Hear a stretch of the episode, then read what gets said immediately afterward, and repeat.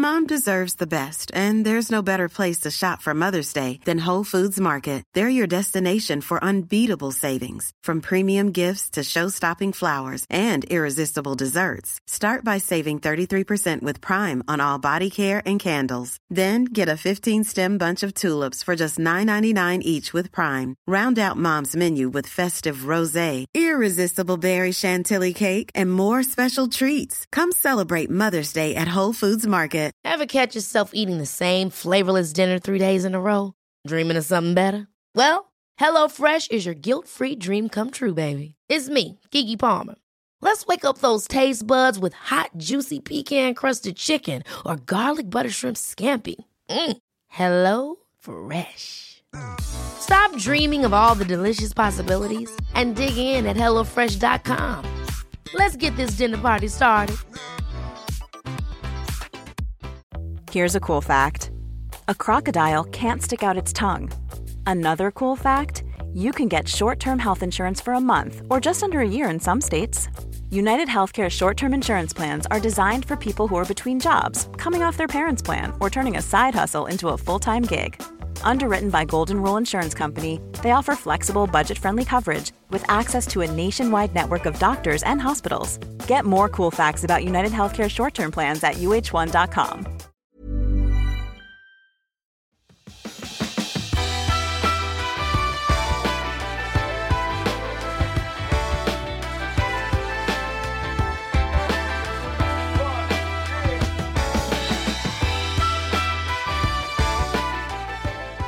Hej och hjärtligt välkommen till Klimakteriepodden med mig, Åsa Melin. Ja, här är jag med ett 272 avsnitt som publiceras på internationella kvinnodagen 2023. Det är till dig och alla kära medsystrar. Vi är ganska många som identifierar oss som kvinnor och går igenom klimakteriet just nu. Och det är faktiskt så att min klimakteriemedvetenhet är ungefär 6 år gammal. Många har kommit till under de här åren, och parallellt med mig så är det också många som gått från kaos till lugn, från uppgivenhet till hoppfullhet, och oavsett vad du står så önskar jag dig välkommen. Och ta del av alla de här avsnitten som finns, som förklarar, ger kunskap och en hel radda med fantastiska människor som mestadels faktiskt är kvinnor har delat med sig av i poddens alla avsnitt. Och på tal om parallellt så har hälsoprofilen, coachen, författaren, föreläsaren och klimakterieaktivisten Monica Björn och jag kunnat stödja varandra i våra respektiva arbeten. Och med åren så har vi också skapat en värdefull vänskap, och den flitiga lyssnaren har dessutom hört Monica i Klimakteriepodden ett antal gånger då hon delat sina erfarenheter, djupa kunskap och åsikter. För visst är det befriande med någon som har egna åsikter, står för dem och kan motivera dem. Så dagen till ära så vill jag välkomna dig till ett avsnitt som handlar om ett antal olika ämnen där Monica och jag spanar och resonerar. Och det är extra långt som jag hoppas att du uppskattar. Vi kolla lite hur det står till med klimakteriet våren 2023. Och sist vi gjorde en liknande spaning var i avsnitt 165, och det är 2 år sedan, inte 3 som jag säger här i början i intervjun. Men ja, tiden går fort, men kanske inte riktigt så fort. Den första gången Monica och jag sågs är ett förevigat tillfälle som du hittar som omslagsbild till dagens avsnitt. Visst var vi lite söta, eller var, ja, jag vet inte vad vi var, men jag upplever i alla fall att jag ser väldigt mycket yngre ut. Vill du ha mer om Monica efter att du har lyssnat på det här, så sök upp tidigare avsnitt med henne. Du hittar dem lätt sökbara på klimakteriepodden.se. Och vill du läsa mer om Monica och hennes arbete, så kika in på stark genom klimakteriet.se och monicabjörn.se. Så välkommen att lyssna.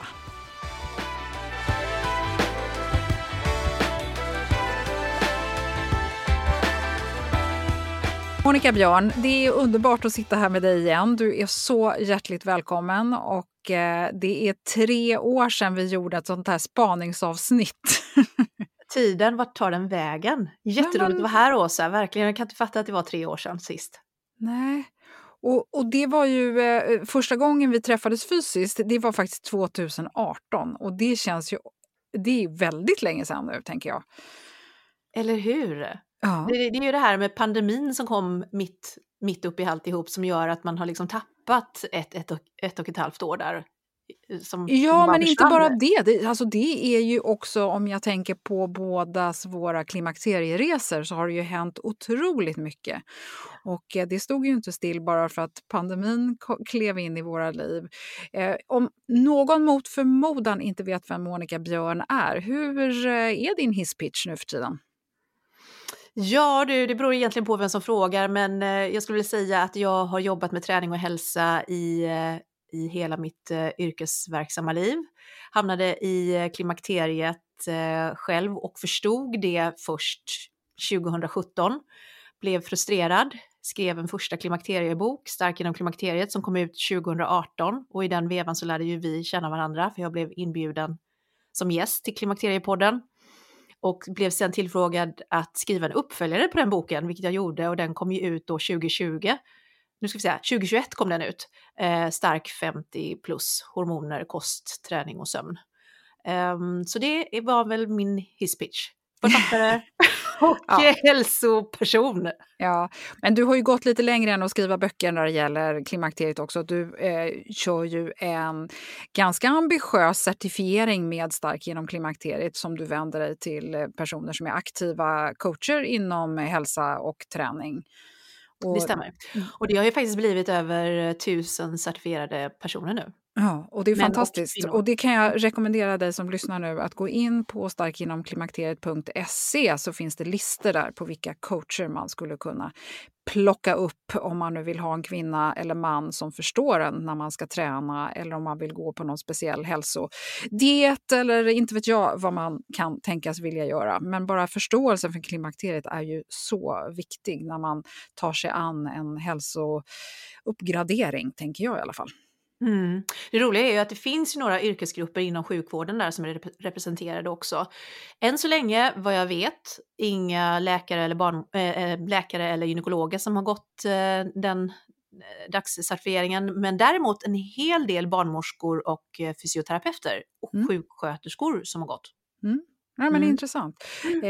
Nej, men det bubblar ju runt lite grann, och det här som du och jag står inför nu är ju lite av en summering, uppdatering och spaning inför vad är det som har hänt, och vi ska inte hålla på och tjata om det vi tycker är fel bara, utan vi ska också försöka vara lite entusiastiska och se positiva saker. Så att, lite snabbt då Monica, ur ditt perspektiv, vad har hänt sen sist? Lite allmänt och med dig själv. Ja, ämnet för det första har ju spridits ganska bra sen vi pratades vid sist. Så man ser det lite överallt. Det dyker upp i både tidningar och radioprogram, och den feedbacken som både du och jag får och hör om, det är ju att det också pratas om det mer, både på arbetsplatser och bland vänner och bekanta, och att även faktiskt en del män som pratar om det. Så att där får vi väl säga att det har ändå gått framåt, att ämnet lyfts i fler sammanhang än tidigare. Och tittar vi på klimakteriet på arbetsplatsen så börjar det bubbla. Det går åt rätt håll. Börjar liksom långsamt liksom att lyftas mer och mer inom arbetslivssammanhang. Tittar vi på var Storbritannien befinner sig idag, som då är ett föregångsland kan man väl säga när det gäller just klimakteriet på arbetsplatsen, så har de ju kört på ganska rejält där. Så att de gick ifrån några få stora företag för då när vi pratades vid sist till att det verkligen är en hel del stora företag som har hoppat på förståelsen kring att sprida kunskap om klimakteriet även på arbetsplatsen. Så vi har ju kommit en bit på väg. När vi tittar på sjukvården så går det väl väldigt, väldigt långsamt, i alla fall i rätt riktning på vissa ställen. På andra ställen så är vi ju absolut kvar där vi var för 3-5 år sedan. Mm. Så att det är både ris och ros, skulle jag vilja säga. Vad tycker du? Nej, men jag tror att den stora skillnaden är att man i alla fall har fått upp ämnet på tapeten och man har en medvetenhet om att man inte kan möta upp behovet. Och det finns också en mycket större ödmjukhet inför att man faktiskt inte kan. Och även om det fortfarande finns många kvinnor och patienter generellt i vården som blir lite avfärdade med sina symptom, så är det ju, upplever jag i alla fall, ett mycket större tryck från oss kvinnor att faktiskt säga, men hallå, det där duger inte, och så söker man sig vidare, och därför så det blir lite självgenererande. Man kan inte dölja sig bakom en okunskap längre. Och där tror jag, för att knyta an till det här med arbetsplatsen, vilket vi ska komma tillbaka till, där tror jag att du har helt rätt i också att vi får ett mycket mindre motstånd även där. Man kan idag säga att vi är ledsna, vi kan inte det här, vi borde bli bättre på det, men just nu så står vi här. Men inte det här bara, nej, det pratar vi inte om, som var liksom ganska vanligt förut, att det var ingenting som ens var intressant. Så att jag tycker ju det är väldigt skönt faktiskt att vi sakta och det är klart att för 5 år sedan så tänkte man ja, men om 5 år kommer allting vara bra. Det inser ju jag nu att det kommer ju krävas någon generation till eller 2, men jag känner ändå hopp för liksom kring att ha rört om tillräckligt mycket i grytan för att vi faktiskt går framåt. Och det kommer ju också en ny generation nu som ställer större krav och kommer ställa större krav. Om jag bara ska liksom avsluta det här med vad har hänt sen sist, så vill jag också bara lite personligt dela med mig av att jag står på en helt annan plats både fysiskt och mentalt. Och det som har blivit min stora framgångssaga egentligen, det har blivit att jag har börjat lyssna inåt. Jag har lärt mig hur min kropp faktiskt talar till mig. Tidigare så var mitt huvud och min kropp separerade från varandra. Och det låter kanske lite knasigt, men så var det faktiskt. Att det var min hjärna som styrde vad kroppen skulle göra. Nu är kroppen mycket mer den som får styra vad hjärnan kan kräva av den. Och jag tror att det är jättemånga som kan känna igen sig i det. Jag ser ju det hos oerhört många kvinnor som jag jobbar med. Just det här som du beskriver, att hjärnan och kroppen är 2 separata enheter, och hjärnan försöker hela tiden vara den som är boss med bekostnad på hur kroppen då mår. Så jag tror att det är många lyssnare som skulle vara väldigt nyfikna på hur lyckades du med det? Vad var ditt sätt att ta dig dit? Ja, och det kan jag nog inte bara säga så här rakt upp och ner att det var det ena eller det andra, men det handlar väldigt mycket om disciplin, vilket låter lite tråkigt, men det handlar om att göra saker så mycket och så ofta och så länge så att det inte längre blir någonting som hjärnan funderar på, utan det är någonting som kroppen vill göra, och då får hjärnan följa med, och sen så får också kroppen bestämma att vissa dagar kanske inte är lämpliga att göra precis det som man hade tänkt att göra, och att man då är lite följsam i det där. Jag är ju väldigt liksom mån om att röra på mig, men min rörelse har blivit mycket, mycket bredare. Från att ha varit en person som bara egentligen sprang och det räknades inte om jag inte hade mina 12 000 steg per dag och så vidare, så hade jag fallerat, så har jag blivit mycket duktigare på att se en flexibilitet i det här. Och någonting som jag har blivit väldigt nördig i är ju också att liksom känna på kroppens rörelse, som är någonting som du, Monica, verkligen tjatar om, att vad vill man kunna använda sin kropp till? Och det är någonting som jag faktiskt måste säga att jag upplever att jag har blivit mycket bättre på. Ja, och det är jätteintressant att du delar med dig av det, för att regelbundna lyssnare kan ju verkligen i realtid ha följt med dig på den resan från liksom dina första avsnitt och till nu några år senare, där du verkligen har delgett det på ett väldigt inspirerande sätt, och det här att du har hittat yogan och att du har liksom att du rör dig på andra sätt idag än vad du gjorde när du började spela in podden. Och jag tror att det är superviktigt och verkligen man kan inte påpeka det tillräckligt många gånger, just det här med att det finns vissa olika kraftfulla verktyg att ta till, varav hormonbehandling kan vara ett av de verktygen för att liksom må bättre igen när man är mitt uppe i det här liksom själva träsket som det kan kännas som, men att det aldrig är en quick fix, för att det behövs andra stora förändringar i både livsstil, inställning till både privata relationer, till jobbet, till vad man prioriterar i livet, till hur man lägger upp sin träning, hur man ser på sig själv, hur man vill må, inte bara i stunden utan kommande år framöver.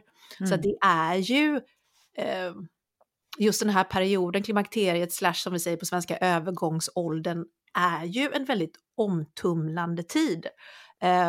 Men om jag tittar på min egen resa från där jag var när vi spelade in det första avsnittet ihop, vilket då är nästan 5 år sedan, va? Första gången vi pratades vid. Till idag, där jag då har passerat menopaus under de här åren. Gått igenom det totala kaoset som man kan befinna sig i då i början av sin klimakterieresa, till att komma ut på andra sidan där jag då är starkare, klokare, mer energisk och smartare än vad jag var för 5 år sedan. Mm. Bara för att ge lite hopp till de som lyssnar att shit, jag har mått så dåligt under vissa perioder under den här resan, men nu när jag är liksom över på andra sidan så mår jag bättre än någonsin. Mm. Ja, nej, men så känner ju jag också. Jag känner mig starkare både fysiskt och mentalt. Mm. Men det är ju som sagt ingenting som... Man hittar ju inte ett nytt jag på ett par månader oavsett vad man väljer att göra i sitt liv. Utan det krävs ju en hel del inåtspaning för att knyta tillbaka till hjärnan. Så är det ju inte bara kroppen som får bestämma, utan hjärnan måste också hitta ett lugn i att det man gör känns bra hela vägen, och då måste hjärtat komma med också kanske på ett litet hörn. Så att, nej, men jag tror att vi skulle kunna prata i 3 avsnitt bara om det här. Och jag tänkte ändå att vi skulle hinna med några andra punkter som vi har förberett, och en sak som vi redan har nämnt är att vi har kommit lite längre än vi har gjort sist, och framförallt så det här med intresset från de yngre tycker jag är väldigt roligt. Jag tycker att man ser en nyfikenhet även när man ännu inte är berörd av klimakteriet, vilket de flesta av, alltså du och jag och många andra med oss, blev ju överrumplad av klimakteriet. Och det tycker jag är så fantastiskt att det nu finns ett intresse för att skapa hormonell hälsa och gå in i klimakteriet med en bättre förberedelse. Och många av de äldre som då så att säga är lite ledsna för att de missade den här resan, de hade önskat, och det hade varit så fantastiskt om jag bara visste och så vidare. Men jag tycker att jag upplever från det som vi talade om sist som ett dysterskap, så upplever jag ett större systerskap. Att man säger, fan, bra gjort det här. Det är härligt att ni snackar om det här. Det är skitbra. Hade jag bara vetat så hade det varit lättare. Så jag tycker att det känns väldigt mycket skönare att prata om klimakteriet nu än vad det gjorde bara för några år sedan. Ja, men det gör det. Jag märker det också väldigt tydligt på mina föreläsningar, både när jag är ute och håller öppna föreläsningar men även på företag, att det är väldigt ofta kvinnor i 30-årsåldern där som också kommer fram sen efteråt och tackar och säger det att gud vad skönt, vissa saker var ju verkligen chockartade, men det känns ju som att nu när jag har lärt mig så kan jag möta detta på ett helt annat sätt. Och det har ju hela tiden varit en av mina starka drivkrafter i att hinna få ut så mycket kunskap jag bara hinner och orkar, just för att kunna förbereda nästa generation på bästa sätt, så att de då slipper liksom känna på samma sätt som många utav oss, vad vi kände när vi hamnade där och inte fattade någonting. Och tittar man tillbaks till vår sista spaning och fram tills idag, så måste jag också bara säga det att vi har ju pratat i omgångar, du och jag och Åsa, kring det här hur viktigt vi båda två har framtidsspanat i att en förändring måste ske från gräsrotsnivå. Och det tycker jag mig se idag mer och mer, för att ju mer kunskap som vi kan pumpa ut genom din podd, genom mina föreläsningar, böcker, sociala medier och så vidare, desto starkare beväpnade står nästa generation i att faktiskt då delvis kunna kräva en bra, upplyst, påläst hjälp om det är så att de söker hjälp medicinskt, men också att veta själva vad de kan göra i sina egna livsstilsinterventioner för att må så bra som möjligt. Mm. Ja, för jag tror att den nya generationen kommer inte nöja sig heller, utan det finns hela diskussionen, upplever jag, har lyfts i alla fall. Sen är det ju ändå tyvärr så att det är ett komplext ämne och det finns en massa problem med det här ändå, för att En sak som jag funderade lite grann på faktiskt när vi skulle prata inför det här. Kan det bli så, nu är det här mer ett påstående än en öppen fråga, men kan det bli så då att man knappt vågar tala om det för det är så pinsamt att man inte har hängt med? Att man borde kunna det här? Att vi då hamnar med att oj, jag kan ingenting om klimakteriet och det borde jag verkligen kunna för den informationen vet jag finns. Du menar att det blir ett A-lag och ett B-lag? Ja, jag vet inte om det är det blir, men du förstår vad jag menar. Nej, men jag skojar bara.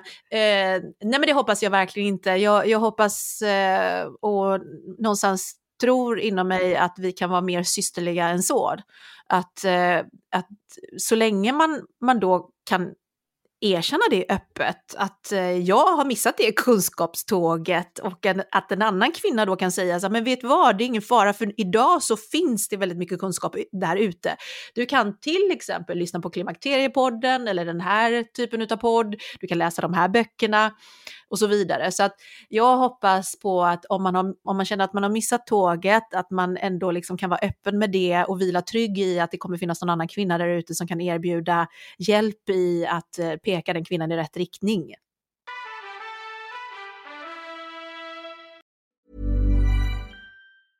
Hey, I'm Ryan Reynolds. At Mint Mobile, we like to do the opposite of what Big Wireless does. They charge you a lot, we charge you a little. So naturally, when they announced they'd be raising their prices due to inflation, we decided to deflate our prices due to not hating you. That's right. We're cutting the price of Mint Unlimited from $30 a month to just $15 a month. Give it a try at mintmobile.com/switch. $45 up front for 3 months plus taxes and fees. Promo rate for new customers for limited time. Unlimited more than 40 gigabytes per month slows. Full terms at mintmobile.com. Hold up. What was that? Boring. No flavor. That was as bad as those leftovers you ate all week. Keke Palmer here. And it's time to say hello to something fresh and guilt-free. HelloFresh. Jazz up dinner with pecan-crusted chicken or garlic butter shrimp scampi. Now that's music to my mouth. HelloFresh. Let's get this dinner party started. Discover all the delicious possibilities at HelloFresh.com. Quality sleep is essential. That's why the Sleep Number Smart Bed is designed for your ever-evolving sleep needs. Need a bed that's firmer or softer on either side? Helps you sleep at a comfortable temperature? Sleep Number Smart Beds let you individualize your comfort, so you sleep better together. JD Power ranks Sleep Number number 1 in customer satisfaction with mattresses purchased in-store. And now, save 50% on the Sleep Number Limited Edition Smart Bed for a limited time. For JD Power 2023 award information, visit jdpower.com/awards. Only at a Sleep Number store or sleepnumber.com.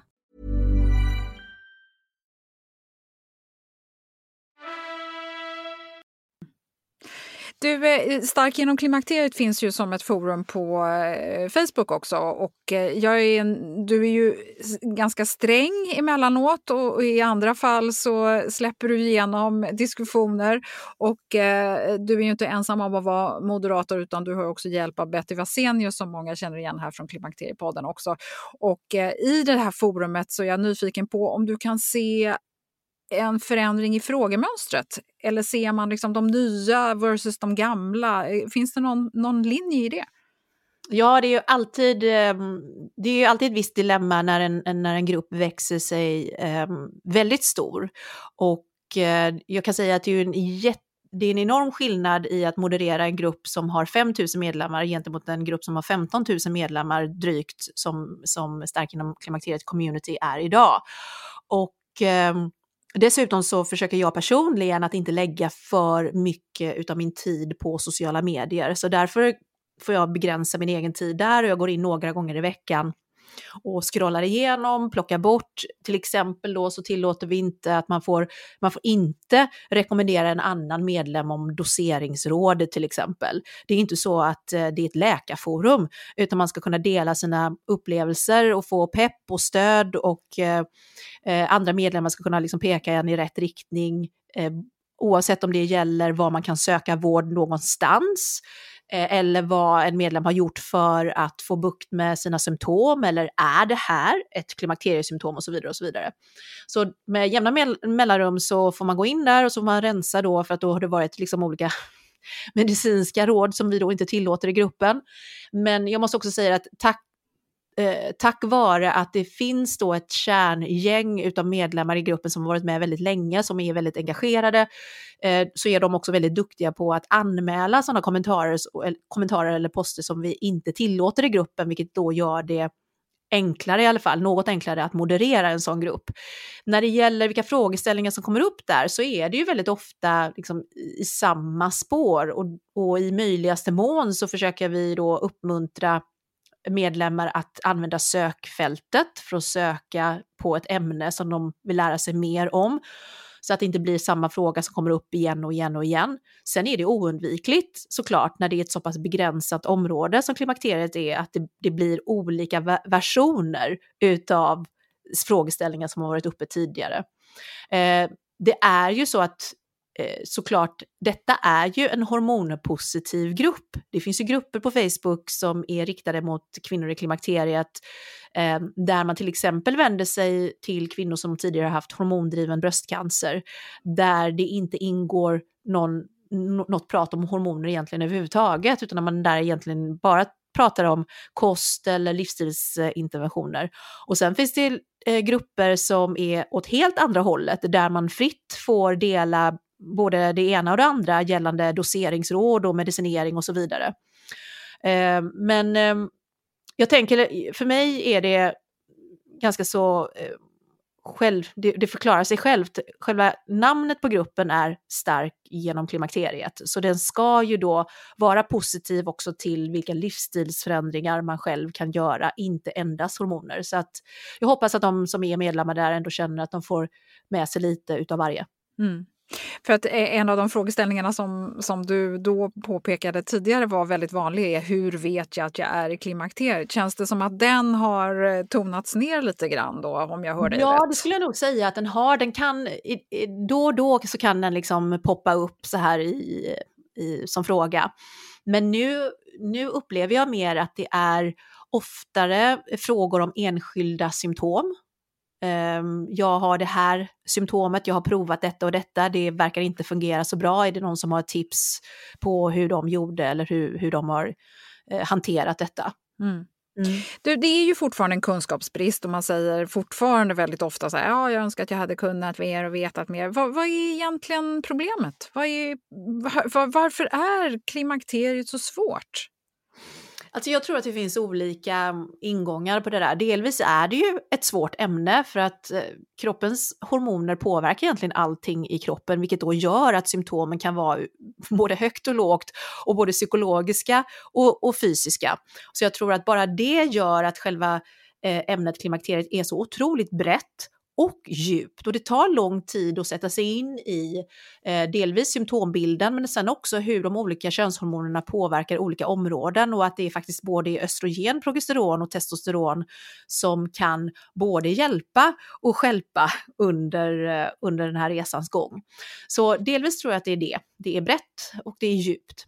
Sen är det någonting som jag ser mer allmänt i samhället idag, så är det ju så här att vi är vår attention span, alltså vår koncentrationsförmåga och liksom möjlighet att hålla uppmärksamhet ett längre tag är försämrad.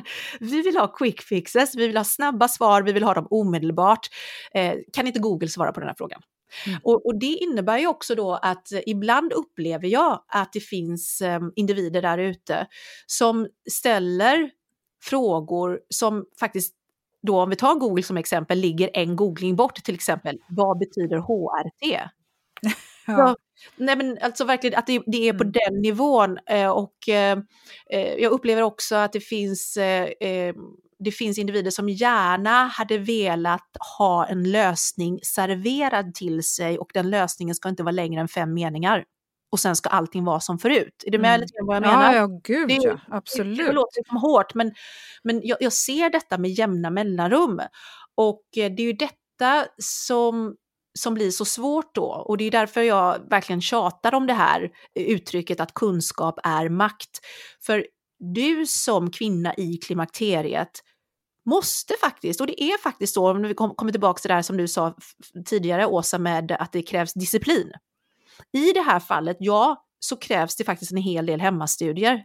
Därför att det är din kropp, din hälsa och ultimat ditt ansvar faktiskt. Sen kan man absolut liksom bli upprörd på att man inte får den hjälpen man då kanske behöver om man söker liksom hjälp från sjukvården. Men i slutändan så behöver du ta ansvar för ditt mående. Och om du ska kunna göra det på rätt sätt så är det bättre att göra det från ett ställe där du faktiskt är påläst än att du inte kan någonting, för då blir det helt omöjligt att ta något bra beslut på det. Och i det här fallet så är det faktiskt så att det kräver att man faktiskt läser på själv. Ja, för att du kan inte applicera någonting egentligen utan att ta dig själv som utgångspunkt. Vare sig det gäller fysiska eller psykiska förändringar eller acceptans för den delen. För det känner jag själv också. Det blir så lätt att tänka så här, jag är för lat, jag orkar inte. Det är lite som det här måndagssyndromet. Nu jäklar, då ska det hända. Och det händer ju inte. Eller så händer en dag eller två. Utan, alltså, det är en mental inställning som inte går att ändra på ett dygn, och det är lite jobbigt att ta tag i alla möjliga olika delar. Och sen tror jag att vi fortfarande sitter i den här åldersrädslan. Det är inte bara grått hår det handlar om längre, utan man känner fysiskt av att man börjar bli äldre för att det börjar gnissla både här och där, och det är inget kul, det är ju inte det. Det är ju lättare då att tänka så här, klimakteriet är något annat där borta, längre bort.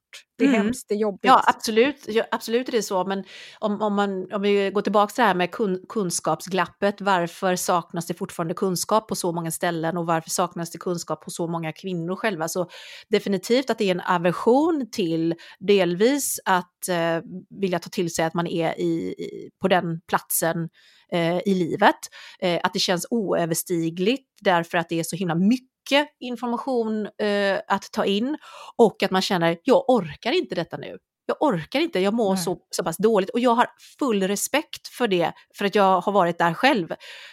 Men jag är ledsen, det finns inget annat sätt att säga det på. För att du ska hitta det som funkar för dig så behöver du vara påläst. Du behöver inte kunna doktorera i ämnet, men du behöver vara tillräckligt påläst så att du kan applicera de olika verktygen på dig själv på rätt sätt. För det är bara du som lever ditt liv, med allt vad det innebär, med den relationen du har, det jobbet du har, de fördelar du har och de liksom belastningar du har i ditt liv. Så att du behöver verkligen kunna utgå ifrån dig själv och din egen plats i livet. Ja, och där är det också viktigt att komma ihåg att kroppen har ju fått lite slitage under årens lopp. Så att det är bara det att man upplever att det eskalerar ofta kring klimakteriet, i och med att hormonet östrogen är ett så potent verksamt östrogen eller hormon i våra kroppar som gör att plötsligt börjar det gnissla på flera ställen. Men det blir ju ännu viktigare att ta hand om sin metabola hälsa, fundera på vad man äter och alla de här bitarna. Så att det är ju verkligen inte... Alltså man kan ju välja att inte kalla det för klimakteriet, då får man kalla det för att man ska ta hand om att vara ett friskare jag, eller vara ett friskt jag så länge som möjligt, eller att leva medan man lever. Det är liksom, där tycker jag också att man kan vända det i så fall, om man inte vill hänga upp det på klimakteriet. Man får helt enkelt hitta de sätt som fungerar. Ja. Bara man gör något och inte är helt passiv i det. För att ska man vänta in att man ska må bättre, ja, det är ju trots allt en resa för de allra flesta som håller på i mellan 5 till 10 år. Så att då får man vänta ganska länge. Ja. Så... Nej, jag tycker inte att det är någonting att rekommendera faktiskt. Nej. Hormontillskott då, det är ju någonting som du emellanåt anklagas för att rekommendera alla. Ja, senast igår så blev jag anklagad för att men det är ju hon som bara skriver om att, att man bara ska ta hormoner. Ja, precis. Så berätta, det är ju fortfarande en extremt låg användning om man ser i förhållande till antal kvinnor som uppger att de har besvär, och faktiskt också vetenskapligt bevisat hur många kvinnor som har eller livspåverkande besvär på grund av sitt sjunkande östrogen. Så att det finns ju fortfarande en väldigt stor grupp här som inte vill eller vågar, och vi ska inte ta hela den här cancerdiskussionen nu, men jag vill veta hur du har landat i som att vara en förespråkare. Ja, men alltså jag utgår ifrån, precis som du säger, de här siffrorna som verkligen är svart på vitt nu utifrån den här tvådelade rapporten som Socialstyrelsen släppte 2019. Där vi då ser att det är ungefär 6% av kvinnor i klimakteriet som använder systemisk hormonbehandling. Och för mig är det otroligt viktigt att driva frågan, därför att jag vill att vi som kvinnor i Sverige ska kunna ha valmöjligheten till hormonbehandling när vi och om vi väljer det. Och där är vi inte idag. Och det är därför jag driver frågan så hårt. Inte för att jag personligen skulle tycka att alla ska ta hormonbehandling. Absolut inte. Jag bryr mig ärligt talat inte om vilket. Kvinnor får göra precis det de landar i är rätt för dem och deras kroppar. Det kan ingen annan komma och ha en åsikt om. Men där vi är idag så har vi inte det valet på grund av okunskap hos läkarkåren och en ovilja att vilja förskriva hormoner på väldigt många instanser. Och vi har inte heller en situation i Sverige idag där vi som kvinnor i klimakteriet har en valmöjlighet utav de olika behandlingsformer som faktiskt finns. Och det är det som är den springande punkten för mig. Mm. Att driva fram en situation där valmöjligheten finns, och det är någonting som läggs fram när du söker hjälp som kvinna i klimakteriet, vare sig du är på en vårdcentral eller på en gynklinik, kvinnoklinik. Det är de här alternativen som finns. Det finns fördelar och nackdelar med alla olika alternativ. Jag tror att de här skulle kunna vara bra alternativ för dig, och ha en dialog med patienten. Och då kanske patienten säger så här: nej, men jag provade p-piller när jag var ung, jag mådde jättedåligt på det, jag blev suicid utav det här och det här. Ja, men då kanske inte detta alternativet är rätt för dig, du kan väl titta på det här alternativet.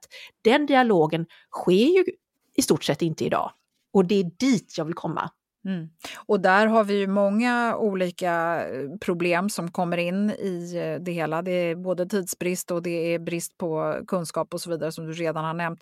Så här är vi ju idag väldigt hänvisade till att skapa kunskap på andra plattformar än genom en person som är medicinskt utbildad. Och det är ju väldigt sorgligt, för när man sen då kanske får det här eftertraktade preparatet som man har velat ha, så känner man fortfarande en viss liksom skepsis och rädsla, för man vet inte om det här verkligen är rätt för mig och så vidare. Och då får man tag på en bipacksedel som skrämmer livet ur en. Och sen så känner man sig ändå så att man står där med något stort ansvar där man kanske inte riktigt vet om man har gjort rätt eller fel för sin egen del.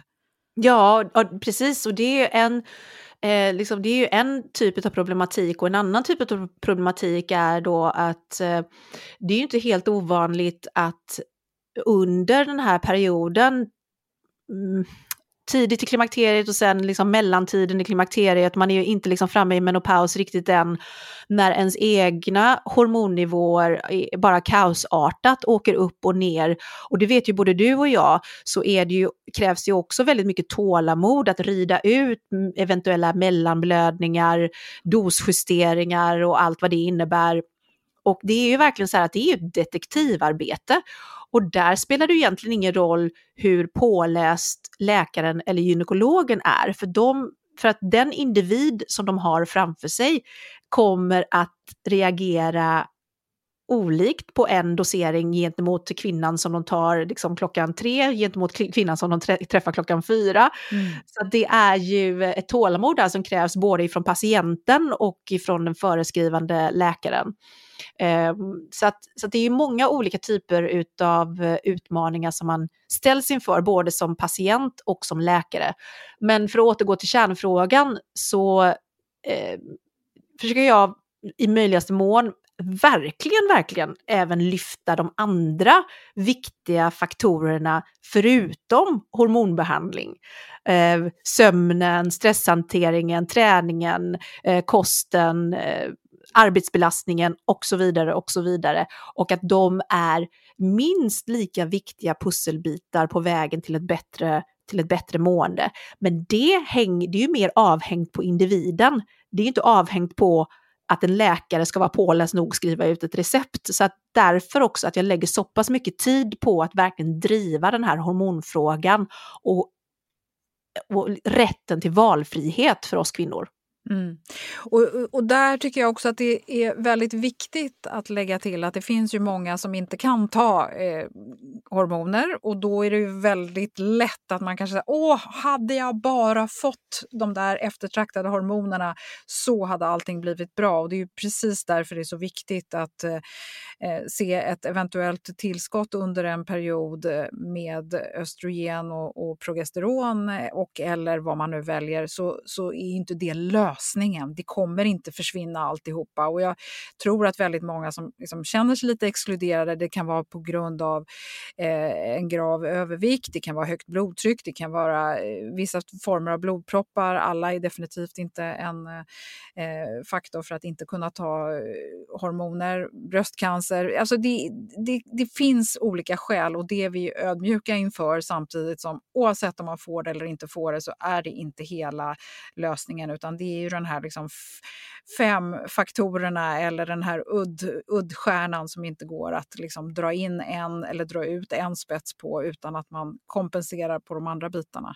Men du, sen så tänker jag ibland när jag tittar på dig, och jag följer ju dig också i sociala medier, så du är ju en person som väldigt få kan identifiera sig med. Du är, för att vara en 50-plussare så är ju du du tränar på ett sätt som de flesta inte gör, du dricker inte alkohol, du äter väldigt sunt, du lever ett härligt liv på ytan med fantastiskt balanserad träning, och du sköter ditt eget jobb och så vidare. Och du kan sticka ut och springa med hunden lite härligt runt lunch. Och, det känns ju helt fantastiskt. Nu sitter Monica och skrattar här, det ser inte ni och hör inte heller, men det gör hon. Kan du inte berätta, Monica, är det så glammigt som det ser ut? Jag tror inte att någons liv är så glammigt som det någonsin ser ut på bild eller film på sociala medier, och jag tycker det är jätteviktigt att verkligen påminna sig om det. Att det man ser är utvalda delar utav en 24 timmars verklighet 7 dagar i veckan. Så det är verkligen viktigt att poängtera det. Men samtidigt så får jag ju vara ärlig och erkänna att jag har på många sätt väldigt medvetet styrt mitt liv här de sista 12 åren.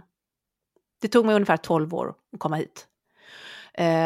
Jag har ju varit egenföretagare i hela mitt vuxna liv, så att jag har egentligen aldrig varit ordentligt liksom, vanligt anställd någonstans. Och jag blev mamma sent i livet, så att jag var gravid när jag var 39 år med vår son, och det var faktiskt under tiden jag var gravid som, det var också en väldigt omvälvande tid, dock kortare än min klimakterieresa, men och det fick mig faktiskt att ställa många av de här viktiga frågorna kring hur vill jag leva, hur vill jag arbeta, vad är viktigt i mitt liv, vad vill jag prioritera och hur vill jag må? Och sen har jag väl då, jag är ganska envis av mig, och det här ordet disciplin då är väl någonting som jag har blivit bra på med åren. Och precis som du sa tidigare då, så kan disciplin låta som ett väldigt tråkigt ord och väldigt, ganska militäriskt kan det låta, eller hur? Och det låter inte så glädjefullt. Nej. Men faktum är att för mig så är disciplin nyckeln i mycket till att sedan kunna leva glädjefyllt. För att du behöver disciplinen att göra de omställningarna som kanske krävs då, och prioriteringarna som krävs för att må på ett visst sätt och ha det på ett visst sätt. Och när du väl är där sen, ja men då kan du liksom skörda frukterna utav det. Så att jag verkligen gör mitt bästa för att orka med och tycka att det är roligt, trivas med livet och ha energi över. Och då vet jag, för jag har provat olika sätt innan till, och det har visat sig, nej men det här funkar inte, det blev jag tröttare av, eller det fick jag mindre energi utav, eller det här dränerade mig, okej. Då vore det ju galenskap att göra det en gång till. Okej, ska vi testa något annat då? Och så har jag liksom testat mig fram, vad funkar för mig? Och jag tror att det går inte riktigt att rippa någon annans recept rakt av. Utan det jag kan sammanfatta det som, det är ju att verkligen våga ställa sig ganska tuffa frågor och då komma fram till vad skulle jag då behöva göra om jag vill prioritera detta i mitt liv, och är jag redo att göra det i jobbet? Mm. Och det tog ett antal år. Och där tror jag också att man lite grann tänker fel många gånger. Jag gör det i alla fall definitivt. Att jag kan så här, men alltså jag vet ju att det blir skittrevligt när jag dricker 4 glas vin. Wow, vad kul vi hade, och just här och nu känns det superbra. Men jag vet ju sen nästa morgon, jag vaknar 6:00 med ångest och jag har sovit väldigt dåligt. Och sen så när jag liksom varje gång så här, var det värt det? Nej, det var det inte. Och för varje gång jag gör det där så blir det längre till nästa gång. Men man kanske inte kan förbjuda sig själv. Och jag tror att det är det som är en av de här nycklarna i att man måste för det första vända ordet unna sig. Att man unnar sig det som man gör att man mår bra. Och för andra att man liksom ibland, okej, nu är jag beredd att köra i diket för jag har råd med det just nu. Ja. Och håll inte på att slå på dig själv då bara för att du gjorde fel inom citationstecken. Nej men exakt, jag menar, det är inte så att jag är nykterist. Jag tar ett glas champagne då och då. Jag kan ta några munnar vin. Och då njuter jag av det. Då får det fasen vara en dyr champagne eller dyrt vin som är riktigt, riktigt gott. Så att det är värt det. Och jag vill bara säga det att jag har ju provat på perioder i mitt liv där jag har druckit mycket alkohol. I min ungdom när jag var liksom så här partypingla och ute till 4-5 på nätterna. Så jag har liksom absolut provat på den delen. Då ska jag lägga till då att som asiat så saknar man en enzym i levern som gör att man bryter ner alkoholen. Så att jag är ju i stort sett ett snäpp ifrån att vara allergisk mot alkohol och tål egentligen inte alkohol så himla väl heller. Och lyssnade inte på det liksom i yngre dagar och... Jag har haft verkligen tillfällen där jag har druckit för mycket alkohol mot vad min kropp klarar av. Och hade en sån episod när jag var 36 där jag faktiskt lovade mig själv att aldrig må så dåligt igen. Vilket jag har hållit sedan dess. Så för mig där jag är och med den liksom, biologin som jag har i min kropp så är det absolut inte värt det. Men det var så roligt för du säger ju att jag liksom, äter hälsosamt, vilket jag gör, och det här är också det att folk har ju en viss bild utav människor som man ser kanske på sociala medier och så. Jag vet att många har en föreställning omkring att nej men hon äter ju säkert bara sallad eller du vet, håller igen hela tiden. Och alla som känner mig, alla som har träffat mig och har ätit med mig brukar verkligen bli förskräckta nästan. Men ja, sist Gud, du och jag åt mycket du äter. Ja, men inte bara det. Sist du och jag åt tillsammans, då tryckte du i dig en croissant som avslutning. Ja, men precis. Och nu har vi precis placerat fettisdagen. Älskar semlor. Men då, för mig är det ju då att då ska det ju vara liksom den bästa semlan. Och verkligen njuta av den, känna alla smakerna och verkligen gärna i liksom bra sällskap med goda vänner och nej men jag har aldrig dåligt samvete. Nej. Det är ju liksom en bortkastad efterrätt eller vad det nu kan vara liksom. Man så här, tycker det är gott. Härligt. Du, Monica, vi har några punkter kvar som vi ska avhandla och en som jag tänkte, du är påläst när det gäller medicinbristen som har varit aktuell här och den kommer inte försvinna bara för att det kommer tillbaka estradottplåster i lager här och så vidare. Bara väldigt kort, kan inte du förklara hur det kommer sig att nu är vi inte intresserade av alla de här 1600 läkemedlen som under 22 var restnoterade, men det är ju en enorm belastning för vården och det påverkar ju människor väldigt hårt och den här diskussionen har ju nu varit uppe under en period i media och så vidare och många kvinnor blir väldigt frustrerade. Kan inte du bara kort berätta som har satt dig in i det här varför just östrogenpreparat har varit utsatta? Ja, väldigt intressant det är för att The Observer, alltså den brittiska nyhetstidningen, publicerade en lång artikel eftersom man även i Storbritannien då har upplevt den här östrogenbristen som vi upplever i Sverige nu.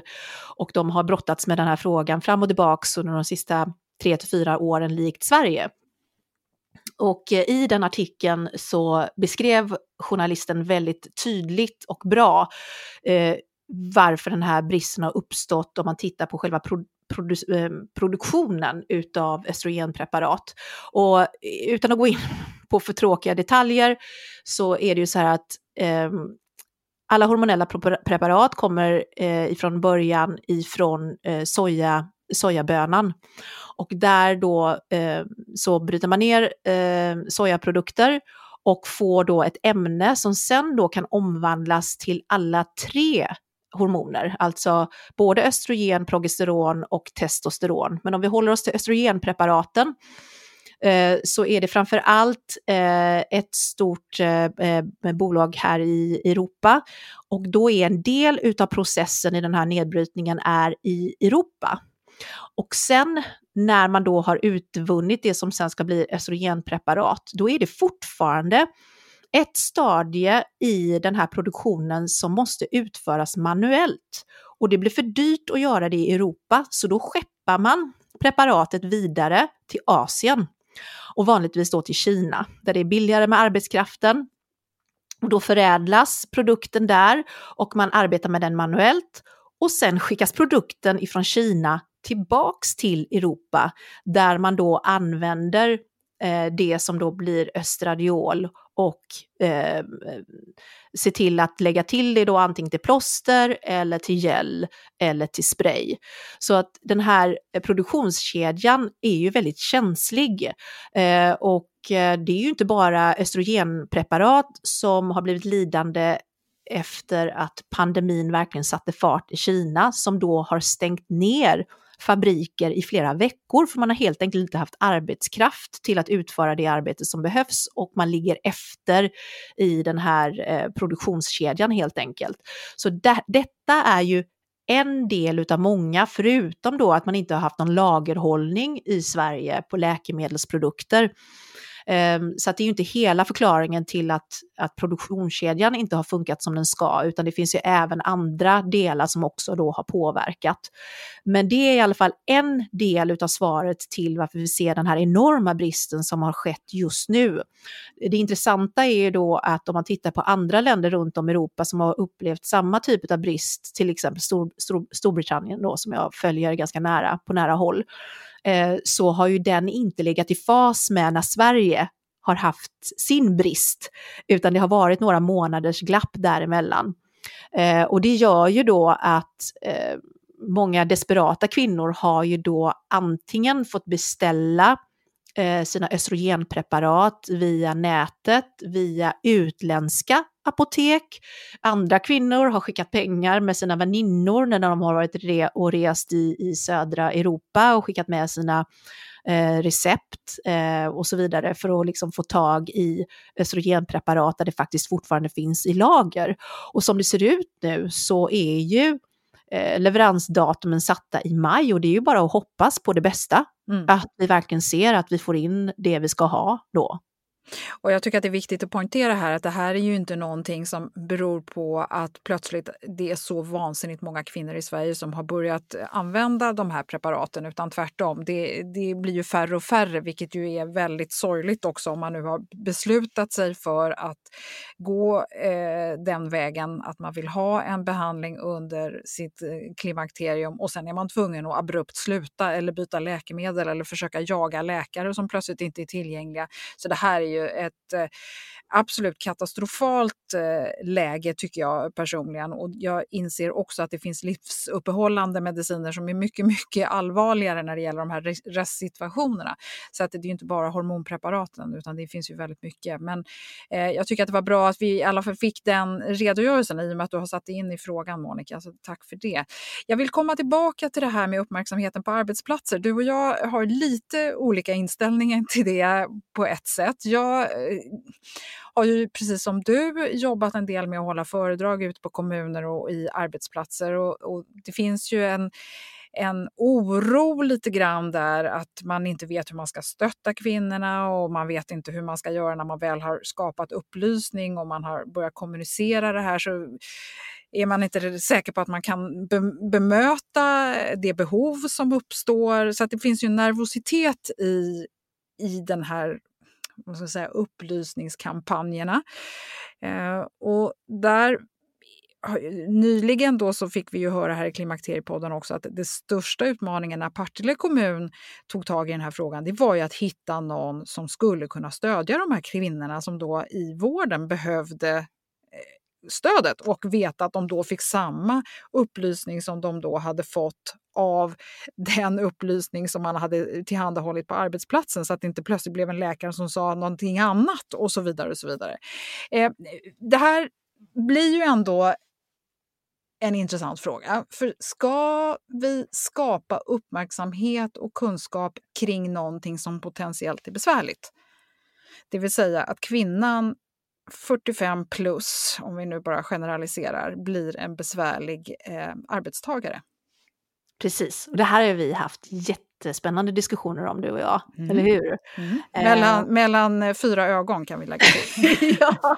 De går inte att hitta på någon YouTube-kanal eller någon podd. Nej, och absolut, jag är 100% med på den frågeställningen, och är det inte bara ytterligare en börda för kvinnan 45 plus att bära? Det har ju varit liksom den springande punkten.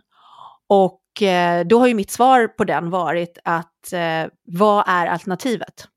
Jag har besvarat frågan med en fråga. Vad är alternativet? För att det är ju inte på något sätt att vi sitter och famlar i mörkret, utan att vi sitter redan med facit på hand, där både siffror från Försäkringskassan och Socialstyrelsen väldigt tydligt visar att kvinnor i klimakterieålder mellan 40 och 60 år är överrepresenterade när det kommer till sjukskrivningar, och även överrepresenterade när det kommer till långtidssjukskrivningar, alltså 180 dagar eller längre.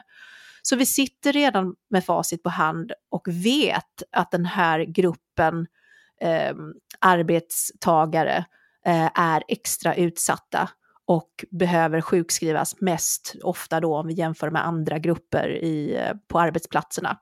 Så ja, vi kan välja att stoppa huvudet i sanden och fortsätta som vi alltid har gjort. Eller så inser vi att det här är endast ett problem och en fråga så länge kunskapen inte är tillräckligt spridd. Den dagen som kunskapsnivån är höjd, både hos kvinnorna själva men också hos arbetsgivaren, och även då att man har ett tillräckligt utbyggt, vad ska vi kalla det, skyddsnät då för de kvinnor som faktiskt vill söka hjälp, så kommer den dagen kommer detta vara en icke-fråga. Och det kommer absolut att dröja. Det kanske dröjer ett decennium, det kanske dröjer 2 decennium innan vi kommer dit. Men vi kan inte fortsätta som vi har gjort förut och bara negligera det faktum att det faktiskt är så att kvinnor i det här åldersspannet mår ju inte bra, och de behöver hjälp. Och jag tycker att det är viktigt då för de som lyssnar och kanske då kommer ifrån arbetsgivarens håll och funderar på men hur kan jag då stötta dem, och vad är en bra klimakteriepolicy på arbetsplatsen? Och då skulle jag vilja säga att utifrån det som Partille har gjort, vilket också då bygger på det sätt som många utav de engelska och brittiska företagen jobbar på, så utgår det från först och främst en kunskapshöjning inom företaget, både bland alla chefer och HR-ansvariga, kunskapshöjning hos kvinnor själva eller andra anställda som vill ta del av den här kunskapen, och sen uppföljning, för det räcker ju inte bara att ha kunskapen, utan vart går jag sen om jag faktiskt har problem? Och det kräver ju då delvis att man kan ta hand om de här kvinnorna på individnivå. Det finns ju vissa kvinnor som bara behöver samtala, de behöver förstå vad kan jag göra själv för att må så bra som möjligt. Alltså individuell rådgivning.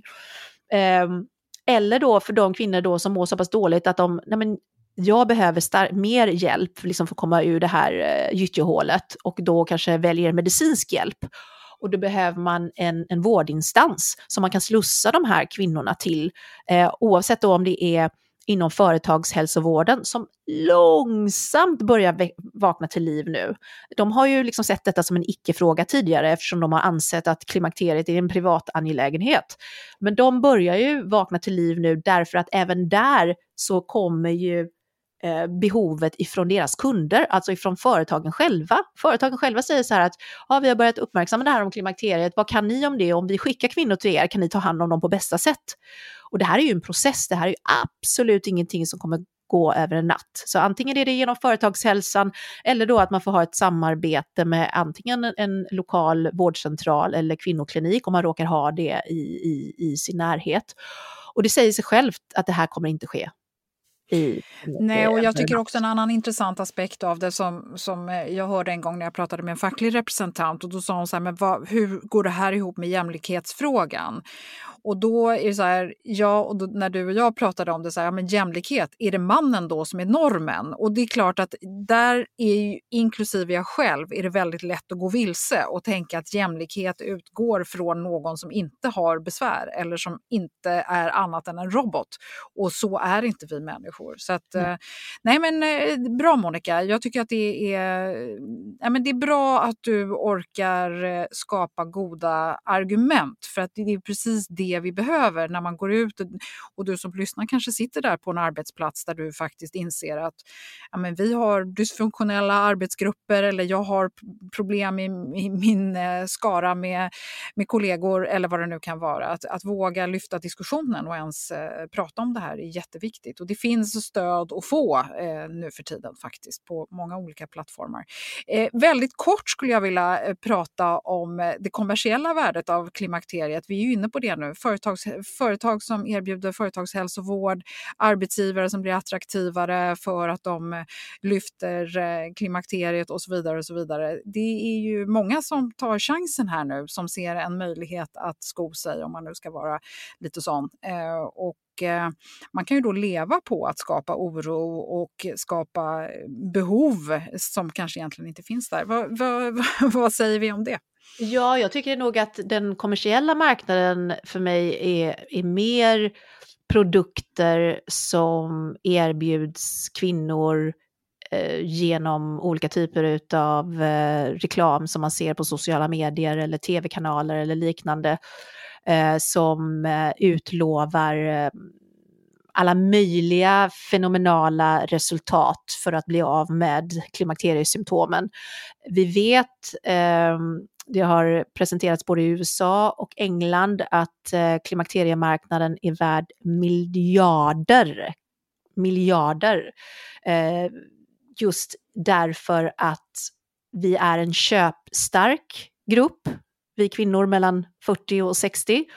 Och vi är en ganska desperat grupp när vi mår som sämst. Och det är ju självklart att det finns starka kommersiella krafter som försöker dra nytta utav detta. Allt ifrån olika typer utav tillskott, kläder, madrasser, you name it, finns där ute på marknaden då, som vänder sig till, men om du köper den här madrassen så kommer du sova mycket bättre, eller under dina vallningar har den här pyjamasen på dig för att den vädrar ut värmen mycket snabbare än en vanlig pyjamas, etc. Och vad tycker jag om det? Jag tycker att man som konsument behöver vara otroligt vigilant, alltså börja och titta på en produkt med kritiska ögon. Om den här produkten verkligen är så fantastisk, hur kommer det sig att inte alla kvinnor använder denna för att bli av med sina värmevallningar? Varför har vi ett behov utav hormonbehandling då överhuvudtaget? Och så vidare. Sen finns det ju produkter, absolut, som faktiskt då kvinnor upplever att de hjälper, och det är ju jättebra att de finns. Tyvärr är det väl så att 80% utav det som dyker upp i mitt flöde, eller utav de företag, jag blir ju kontaktad utav företag varje vecka som vill då köpa samarbeten med mig, att jag ska säga något bra om deras produkt. Och jag säger ju nej till allihop. Så att var kritisk. Självklart det finns produkter som där ute som faktiskt kan lindra och hjälpa, men det är en liten del, och tyvärr är det så att för att veta vad som funkar eller inte funkar, så ja, 3 000 till 5 000 kronor senare så kanske man hittar en produkt som funkar, de andra funkar inte. Nej, och sen så måste jag säga att något som jag tycker är spännande, det som jag har varit med och blivit tillfrågad om många gånger, så är ju olika appar och program som då ska avhjälpa alla klimakteriebesvär. Och de kostar x antal mycket i prenumerationer, eller man ska hålla på och logga sina symptom, och man ska få massa tjoiga, små peppiga kommentarer. Åh, grattis Åsa, du har sovit 6 timmar i natt, tjuhu!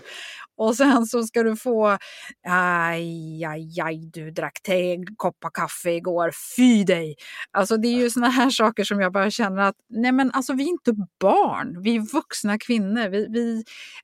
Man måste ju titta på oss seriöst, och där kan jag inte låta bli att tänka att det är för unga människor som försöker utveckla de här produkterna för oss. Ja, och sen så vill jag vill också lägga till en brasklapp där till då, när vi ändå tar upp det här med tekniska hjälpmedel, att om någonting är gratis i appväg till exempel, då är det du som är produkten. Yes, så är det. Monica, vad är nästa steg? Vart är vi på väg? Har klimakteriependeln snart vänt, och var landar vi då? Ja, jag tror inte att den har vänt. Jag tror att den fortfarande är på uppgång i några år till faktiskt. För att det är ju lätt för dig och mig, för vi är så inne i den här världen, att tycka att vi har kommit ändå en lång bit på väg. Fast både du och jag vet att vi har tagit några myrsteg i rätt riktning. Det jag förutspår, om jag ska titta i min kristallkula, och det har vi pratat om off record, du och jag Åsa, så är 2024, alltså nästa år, det för mig är det året då företag på bredare front kommer börja lyfta klimakteriefrågan. Och jag ser ju redan nu ett väldigt snabbt stigande behov hos företag och företagsbokningar för mig som föreläsare. Och det är ett första steg. Det är att liksom informera, sprida kunskaper på bredare front på större arbetsplatser. Nästa steg är ju då att företagen får liksom sitta på den här kunskapen och informationen, och sen då, herregud, vad kan vi nu göra åt det här? Hur kan vi nu? För att när vi pratar om företagssidan, så är det ju bara pengar som är det intressanta, liksom ekonomiska incitament. Men det är också lätt för företag att förstå. För att när de tittar på sina egna sjukskrivningssiffror och vad det kostar dem och räknar på det, då kommer man fram till att kunna göra en insats i det här och faktiskt behålla den här stora delen utav arbetskraften i, liksom hålla igång dem så att de inte slipper sjukskriva sig, så hade vi faktiskt kunnat bespara x antal kronor. Så att 2024 spår jag att vi kommer se ett ökat intresse ifrån företagssidan. Jag hoppas att det även inkluderar mer kommuner och offentlig verksamhet. För att jag ser ju fortfarande att absoluta majoriteten utav mina bokningar görs utav större företag som är verksamma inom industri och teknologi. Och det tycker jag är superintressant, i och med att de ofta är dominerade av män, medan i kommuner och statliga, framförallt kommuner ska vi väl kanske säga, är ju oftast dominerade av kvinnlig arbetskraft, som dessutom har ganska fysiskt utmanande arbeten, och väldigt, alltså vårdande arbeten vet vi är mer tärande än att många andra saker. Men det är också intressant då att de här industriföretagen som har mindre kvinnor, de är så måna om att få behålla de kvinnorna de har, så de vill verkligen satsa på dem, och jag väljer att se det så, och jag hoppas verkligen att det de sneglar ju på varandra, så jag hoppas att det kommer ge väldigt mycket ringar på vattnet, för mindre företag vill vara som stora företag och så vidare. Så att jag hoppas att du har rätt, Monica. Mm.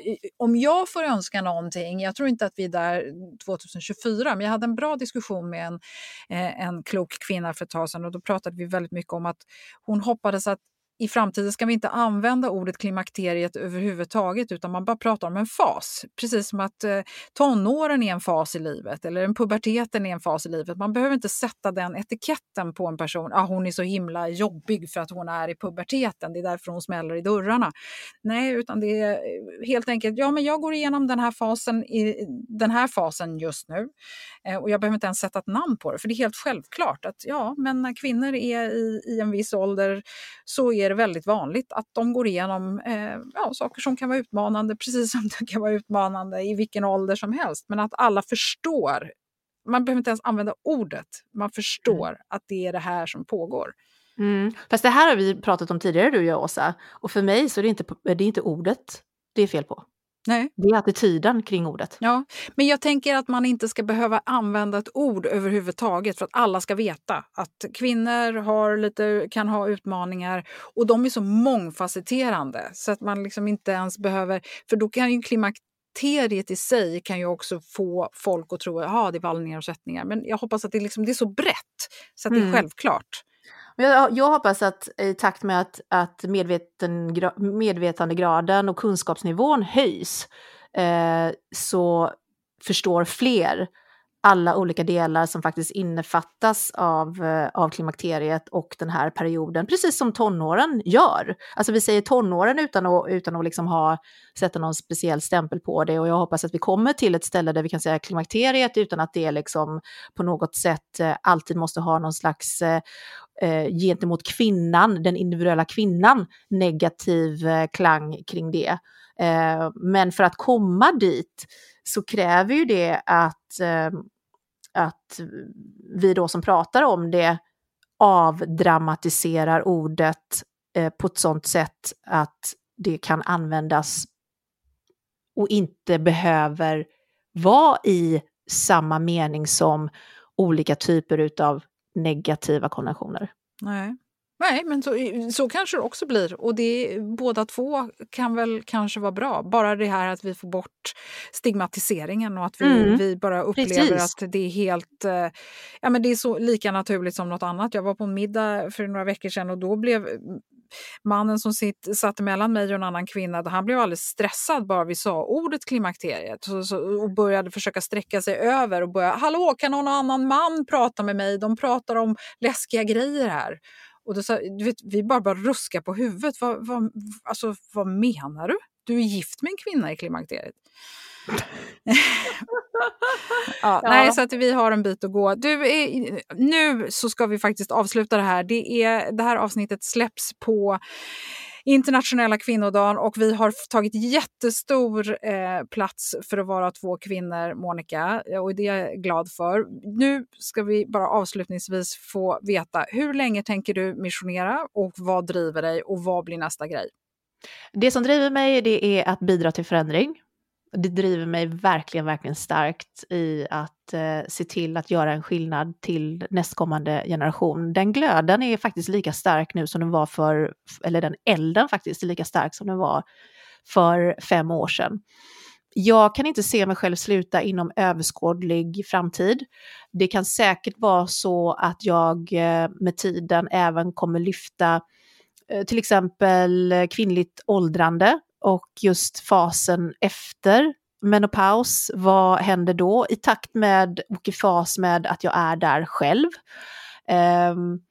Men jag känner också att det finns så mycket kvar att göra i det här ämnet och på så många olika områden. Plus att både du som jag, Åsa, har ju liksom ägnat våra liv till att verkligen djupdyka vitt och brett i allt vad som har med klimakteriet att göra de senaste 5 åren. Och den erfarenheten och kunskapen vill man ju faktiskt kunna dela med sig av ett litet tag till. Så det är väl det är så det känns idag. Du får fråga mig igen om ytterligare 3 år, får vi se vad jag säger då.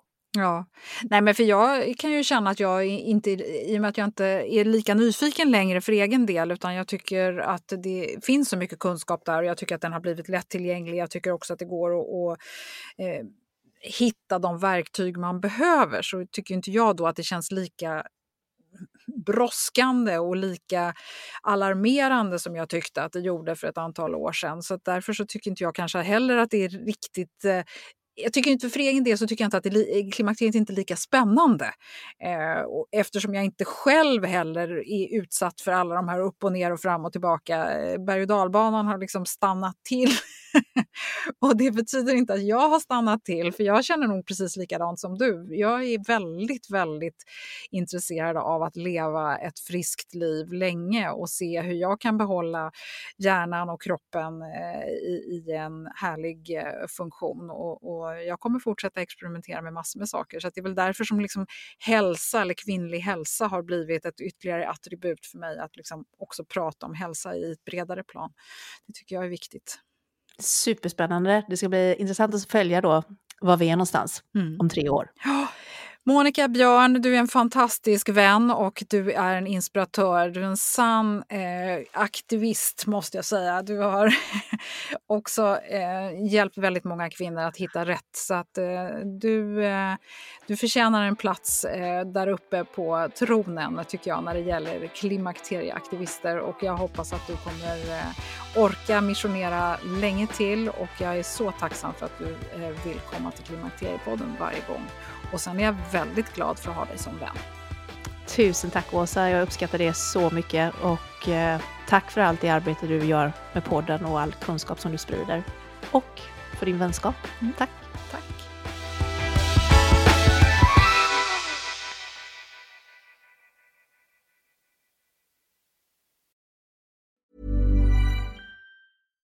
Hi, I'm Daniel, founder of Pretty Litter. Cats and cat owners deserve better than any old-fashioned litter. That's why I teamed up with scientists and veterinarians to create Pretty Litter. Its innovative crystal formula has superior odor control and weighs up to 80% less than clay litter.